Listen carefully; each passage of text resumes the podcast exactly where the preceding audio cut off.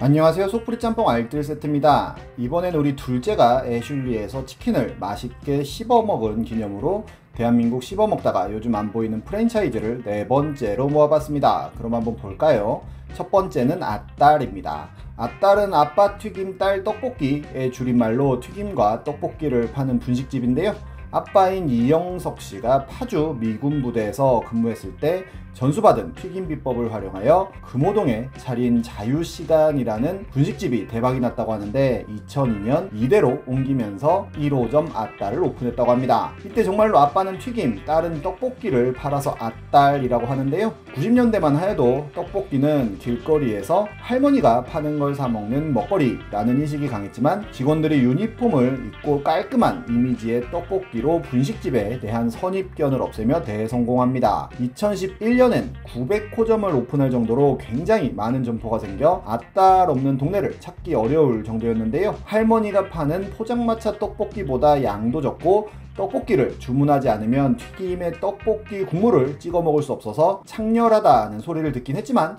밀떡과 쌀떡 두 가지 떡을 고를 수 있는 재미가 있어서 골라 먹는 재미가 있기도 하고 아딸 특유의 달달한 떡볶이 맛으로 큰 사랑을 받습니다. 분식집 최초로 장윤정과 최강희 여진구를 데리고 CF를 촬영할 정도로 중견 기업으로 성장하였고 중국에도 진출하는데요. 이후로 조스 국대 신전 떡볶이 같은 후발주자들이 생겨나며 떡볶이 프랜차이즈의 경쟁이 심화되어 점점 경영상의 어려움을 겪었다고 합니다. 그런데 대표를 맡고 있던 사위가 음식 재료업자와 인테리어 업자에게 뒷돈을 받은 혐의로 구속되면서 파국을 맞이합니다. 대표는 2년 6개월의 실형을 선고받았다가 항소심에서 집행유예로 풀려나게 됩니다.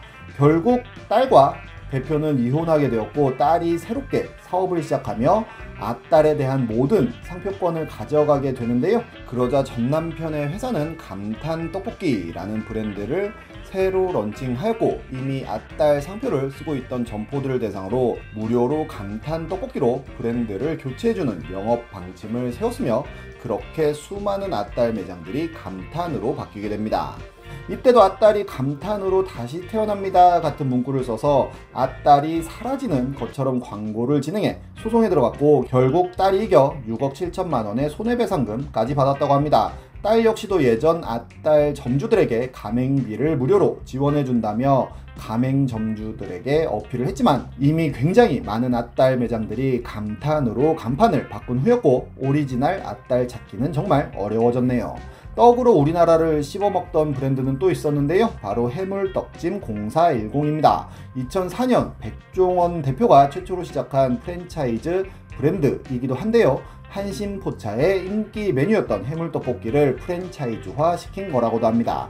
이렇게 문어 같은 큼지막한 해물들이 들어간 떡찜으로 한때 굉장히 큰 인기를 모기도 했었는데 처음엔 그냥 해물떡찜으로 상표권을 출원하려고 했지만 해물과 떡, 찜 세 가지 일반 명사를 조합한 상표는 등록이 안 된다고 하여 백종원 대표의 휴대폰 뒷자리인 0410을 덧붙여서 해물떡찜 0410이 되었다고 합니다. 특히나 이 똥튀김 같이 먹는 건 국룰에 가까웠는데요. 하지만 백종원 대표도 수없이 생기는 미투 매장들에게는 방법이 없었다고 합니다. 해물떡찜 0410에서 원조 해물떡찜은 해물떡찜 0410 뿐입니다. 라는 현수막을 붙일 정도였습니다. 해물떡찜 0410을 따라한 프랜차이즈로 크레이지 페퍼가 있기도 했는데요. 0410과는 달리 매운맛으로 승부하는 해물떡찜으로 유명해졌는데 매운맛을 1단계에서 5단계까지 정할 수가 있어서 저는 3단계 먹어보고 정말 매웠던 기억이 나는데요. 매운맛 순수령이라는 캠페인을 진행하는 등 매운맛에 진심인 모습을 보여주기도 했습니다. 하지만 결국 크레이지 페퍼 역시도 미투의 미투를 이겨내지 못했고 지금은 찾아볼 수가 없네요. 해물떡찜과 비슷하게 반짝 흥했던 메뉴로 치즈 등갈비가 있기도 한데요. 이렇게 매운 등갈비에 치즈를 찍어 쭉쭉 늘어뜨려가며 먹는 메뉴였습니다.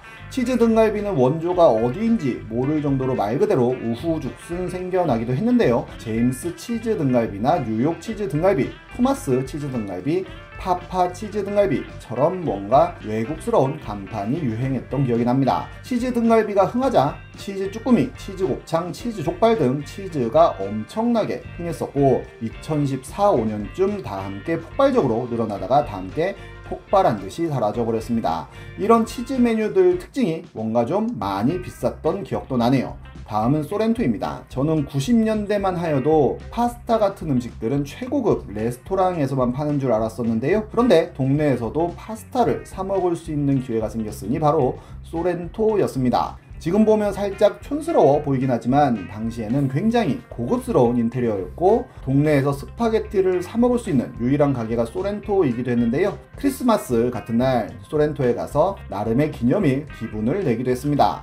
이와 비슷하게 솔레미오라는 브랜드가 흥하기도 했었는데요. 파스타를 전문적으로 다루는 개인 레스토랑이 많이 늘어나고 패밀리 레스토랑이 굉장히 많이 생겨나면서 차별점을 찾지 못했고 지금은 역시 많이 없어졌습니다. 패밀리 레스토랑들 역시도 지금은 많이 사라졌는데요.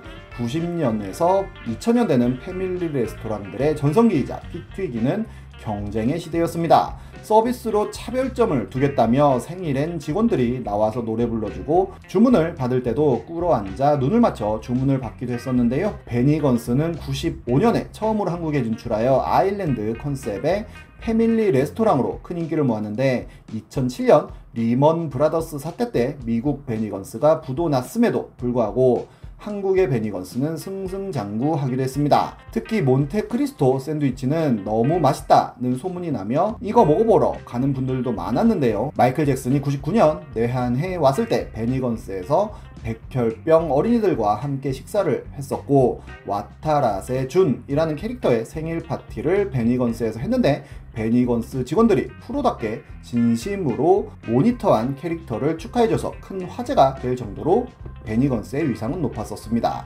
베니건스의 리즈 시절엔 KBO와 함께 이벤트를 진행하기도 했었는데 2011년 이대호가 도루하면 맥주를 무제한 주겠다는 이벤트를 했다가 10월 4일에 이대호가 2호 도루를 성공하며 정말로 다음날 맥주를 무제한으로 주기도 했었는데요. 하지만 다른 레스토랑들과의 차별점을 딱히 찾을 수 없어 내리막을 꾸준히 걷다가 결국 2016년 한국에서 완전히 철수했다고 하네요. 이와 비슷하게 TGI 프라이데이는 대한민국 사람들에게 케이준 후라이드 치킨 샐러드라는 문화 충격을 선사하며 매출액 기준 패밀리 레스토랑 업계 1위를 먹기도 했었는데요. 특히나 아웃백에서 부시맨 브레드 주듯이 식전 빵을 줬던 것으로 유명한데 2010년쯤 롯데에서 인수를 하며 식전 빵을 주지 않기 시작했는데 실제로 자리에 앉아서 물까지 먹었다가 빵 안 준다고 나간 사람들도 있었다고 합니다. 정말 로 그것 때문인지는 모르겠지만 이후로의 실적은 내리막을 걷습니다. 2013년엔 해운대점 직원들이 영업시간이 1시간이나 남았는데도 한 테이블 남은 손님들 빨리 나가라는 식의 압박을 주고 3코스 밀에서 디저트인 브라우니를 주지도 않는 등의 서비스를 보여주다가 욕을 많이 먹기도 했습니다. 마르쉐 역시도 인기가 많았었는데요. 스위스에 본사가 있는 레스토랑인데 코엑스에 가면 딱 입구에 있어서 코엑스 대표 음식점처럼 보였던 기억도 납니다. 이곳의 운영 방법은 좀 특이했었는데요. 뷔페식이긴 했지만 유럽의 시장 마냥 가게 안에 미니 가게들이 있어서 내가 먹고 싶은 음식을 주문하면 그 때 즉석에서 알바들이 요리해주고 먹은 만큼 계산하는 방식이었는데 이 방식이 크게 성공하지 못했는지 나중엔 뷔페식으로 바뀌기도 했습니다. 이런 뷔페식 레스토랑의 원조는 바로 시즐러이기도 했는데요. 후발 주자인 빕스와 애슐리가 대한민국을 점령하며 지금은 완전히 사라졌고 2020년엔 시즐러 본사 역시도 파산했다고 하네요. 잘 될 때는 이게 없어지는 일은 없겠구나 싶은 곳들도 결국 없어지기도 했는데요. 항상 느끼 는 거지만 영원한 것은 없는 것 같습니다. 지금까지 속풀이 짬뽕 알뜰 세트였습니다.